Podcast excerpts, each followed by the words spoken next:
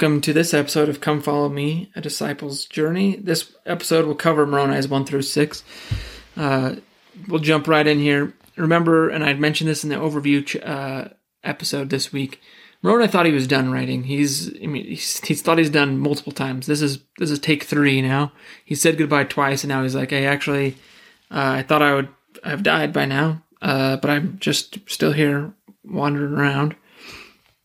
Um, and they he does make mention that the, the Lamanites are and the Nephites are killing anybody who won't um, deny Christ, and he won't deny Christ. So he figured, hey, eventually they're going to get to me. They hadn't yet, and so he continues to write to us, and he specifically says, "I'm not going to deny the Christ." And I think that's something we can, it's pretty impressive there. So here's a guy, he's watched everyone die around him, everyone who's been close to him and his family his his society, his civilization, his culture has been killed. Because the Nephites who weren't killed, they either ran away and got away somewhere, or they deserted to the Lamanites. So the, the Nephite culture dead. His I mean, put yourself like imagine that. Whether you live in I don't know Ireland or South Africa or the United States or Canada, look at your culture, your community around you. Now imagine that just being completely gone. Your traditions, your uh, I mean, civic institutions, just everything. That's what he's experiencing. And now people are now hunting the believers in Christ, and uh, he has a fixed determination that he will not deny Christ. Moroni is an interesting character to me in the Book of Mormon because we have this book. It's named the Book of Mormon because his dad compiled it for us. He, the small plates, he grabbed the small plates and put them in, and uh, he went through the hundreds and hundreds of years of history of his people, and he abridged it. Then he dies, gives it to his his son is then in charge of it. His son records a few words of his own, throws in uh, an abridgment of the Jaredite people, and then buries the record. It's his son, though, who explicitly tells us that he sees us in our day, though I don't doubt, and I'm sure that, uh, and Mormon alludes to that as well and it's his son who buries the plates. It's his son who appears to the boy Joseph Smith. It's his son who delivers the plates to Joseph Smith. It's it's Moroni that does those things. Uh, Moroni, and in even though compared to his father and how much he wrote and how much history he abridged, and what the, the record that we have that is from Moroni is relatively small. Like I said, in comparison to his dad, but it, they are uh, critically important chapters, the chapters we're studying this week, with the focus on ordinances to to clear up the confusion that the apostasy would bring, that he knew it would bring because he saw it, and then Moroni chapter ten, inviting us to read and and ponder the, the the words of the Book of Mormon, and then and pray to know if it's true. This invitation that has changed the lives of millions of people in the latter days came from from Moroni, came from the, this record where he thought he would be done. Two times he thought he'd be done, but he was preserved long enough to, to deliver that to to then also Im- input his uh, father's sermon uh, in Moroni chapter seven about faith and hope and charity. Uh, some of the most meaningful uh, words, even though we're very near the end of the Book of Mormon, some of the most meaningful, powerful words, most read, most often quoted words of the Book of Mormon are, are yet to, to be studied this year by us uh, in our Come Follow Me uh, studies because they come from Moroni. So he tells us, and I mentioned this in the in the overview chapter. You know, I hope that I'm able to share with you something that's important that may be beneficial to you.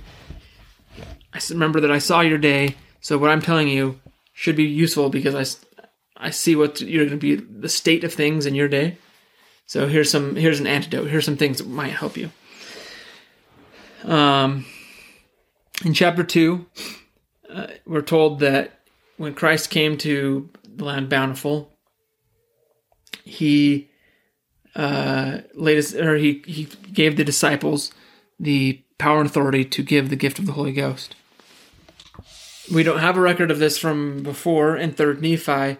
Mormon had said, "Hey, I'll I'll tell you something about this um, later. He actually doesn't. Moroni then steps in, fills in for him, and tells us there's there are multiple times in the third Nephi record where Christ goes from talking to the uh, people at large, everyone, to just the 12 disciples. Um, for example, 3 Nephi 15 11, and now it came to pass that when Jesus had spoken these words, he said unto those 12 whom he had chosen.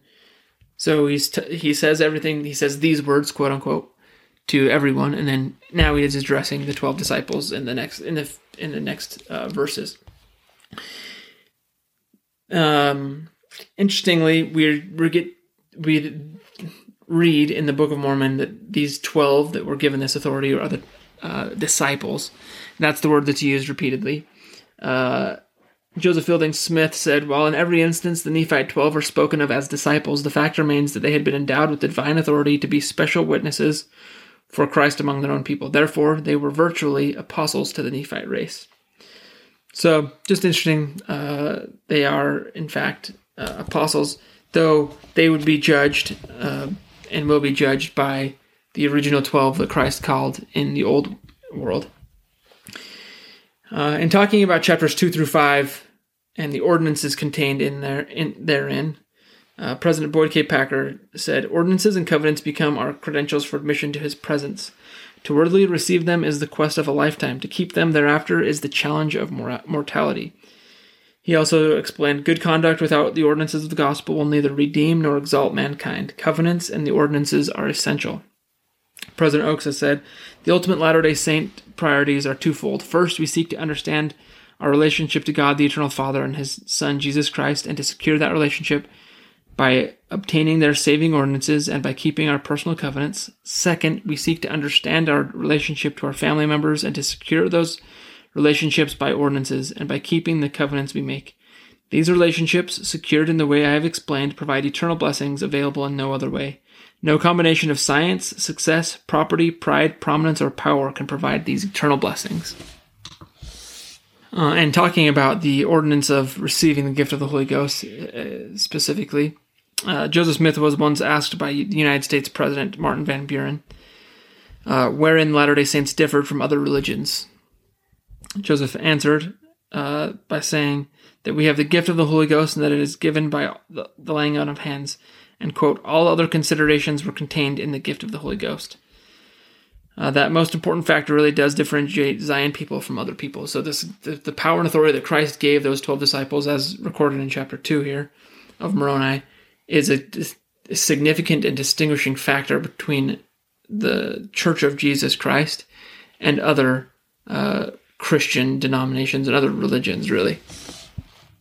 So, moving to chapters three and four, we get the sacrament.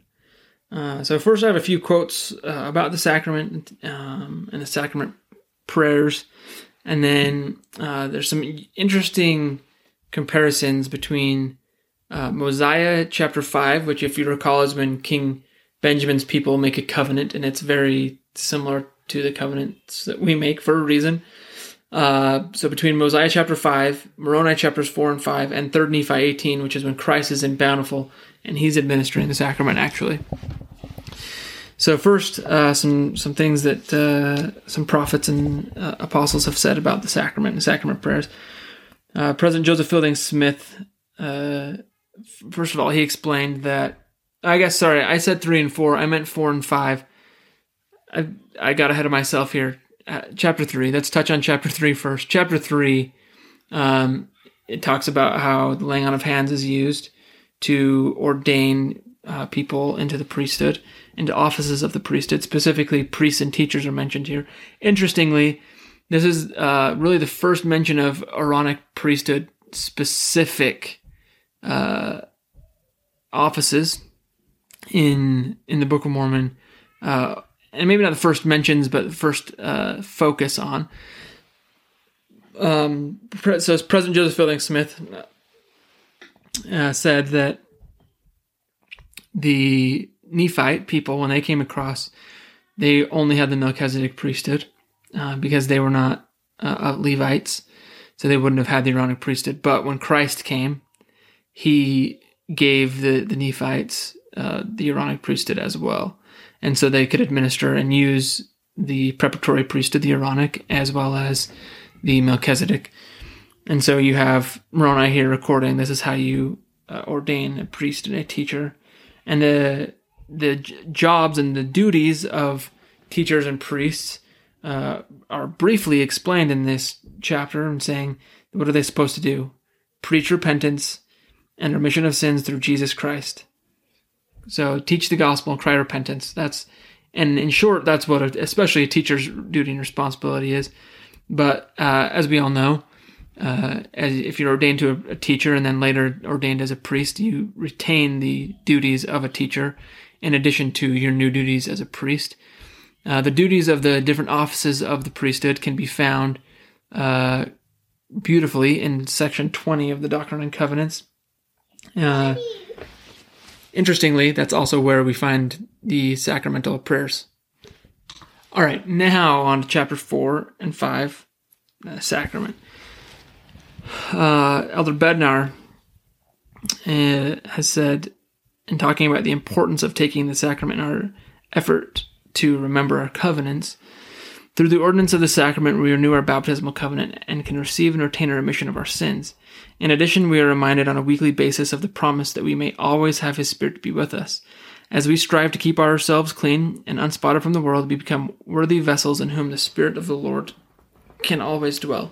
Interestingly, it was also Elder Bednar who told us that uh, renewing covenants is not uh, scriptural language in terms of the sacrament. And yes, it is true. We, as he's as he also has said here that I just read, we do renew our covenants. It's also important to note that the sacrament is itself a priesthood ordinance wherein we are making new covenants. Yes, we renew all the covenants we have made, our baptismal and temple covenants, uh, whatever, however many covenants and whatever ordinances we've we've uh, undertaken, and we renew those. Yes, but it is a, a fresh new covenant each week that we make to always remember him. Elder Oaks, in talking about our covenant to take upon us the name of Christ, said, Our witness that we are willing to take upon us the name of Jesus Christ has several different meanings. Some of these meanings are obvious and well within the understanding of children. Others are only evident to those who have searched the scriptures and pondered the wonders of eternal life. One of the obvious meanings renews a promise to be made when we are baptized. Following the scriptural pattern, persons who are baptized witness before the church that they have truly repented of their sins and are willing to take upon them the name of Jesus Christ, having a determination to serve him to the end. When we partake of the sacrament, we renew this covenant and all other covenants we have made in the waters of baptism. As a second obvious meaning, we take upon ourselves the Savior's name when we become members of the Church of Jesus Christ of Latter day Saints. By his commandment, this church bears his name. Every member of the church, young and old, is a member of the household of God. As true believers in Christ, as Christians, we have gladly taken upon us, uh, taken his name upon us. As King Benjamin taught his people, because of the covenant which ye have made, ye shall be called the children of Christ, his sons and his daughters. For behold, this day he hath spiritually begotten you. We take upon us the name of Jesus Christ whenever we publicly proclaim our belief in him. Each of us has many opportunities to proclaim our belief to befriend and uh, to our friends.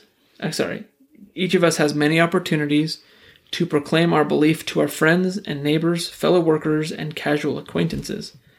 A third meaning appeals to the understanding of those mature enough to know that a follower of Christ is obligated to serve him. By witnessing our willingness to, to take upon us the name of Jesus Christ, we signify our willingness to do the work of his kingdom.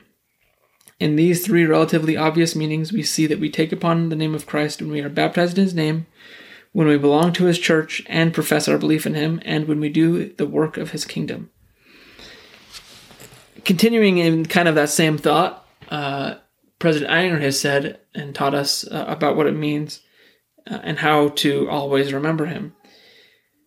Uh, he said, Start with remembering him. You will remember what you know and what you love. The Savior gave us the scriptures and paid for prophets at a price we cannot measure, so that we could know him. Lose yourself in them. Decide now to read more and always uh, decide now to read more and more effectively than you have ever done before.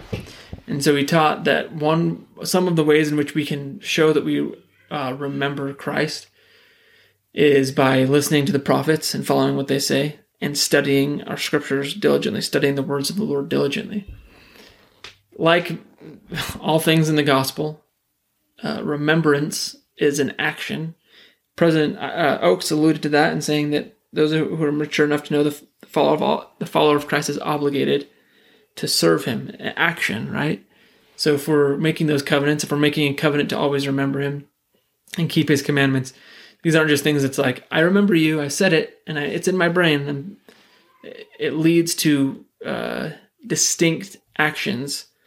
And as President Eyring said, some of those actions are listening and following what the prophet says, and diligent study of the scriptures. So I said this was only going to be a, a, one episode plus the overview week. I changed my mind. Uh, we're going to stop here, uh, chapters one through five, and chapter six will have its own uh, brief episode. I just want to close this episode by uh, bearing my testimony of the importance of the ordinances that we have in uh, in the church. Uh, ordinances, as the Doctrine and Covenants teach us, are where we can see the power of godliness manifest. As we make and keep covenants through those or- and in those ordinances, uh, we can and will see the power of God in our in our life. Uh, I think this is one of the things that President Nelson has emphasized recently. The priesthood is not the is not the men of the church. The men of the church don't exclusively hold the priesthood and have access to its powers all members of the church, young and old, who make and keep sacred covenants through ordinances, uh, through the ordinances of the priesthood, have access to the power of godliness. I know that my covenants have been a beacon in my life and have kept me safe from uh, dangers that I would have otherwise faced. They have uh, guided me and given me access to the power of Christ and to, to the power of the gift of the Holy Ghost that has guided me and, and been a light in my life. Thank you for listening, and I hope that you will join me in the next episode as we discuss Moroni chapter 6.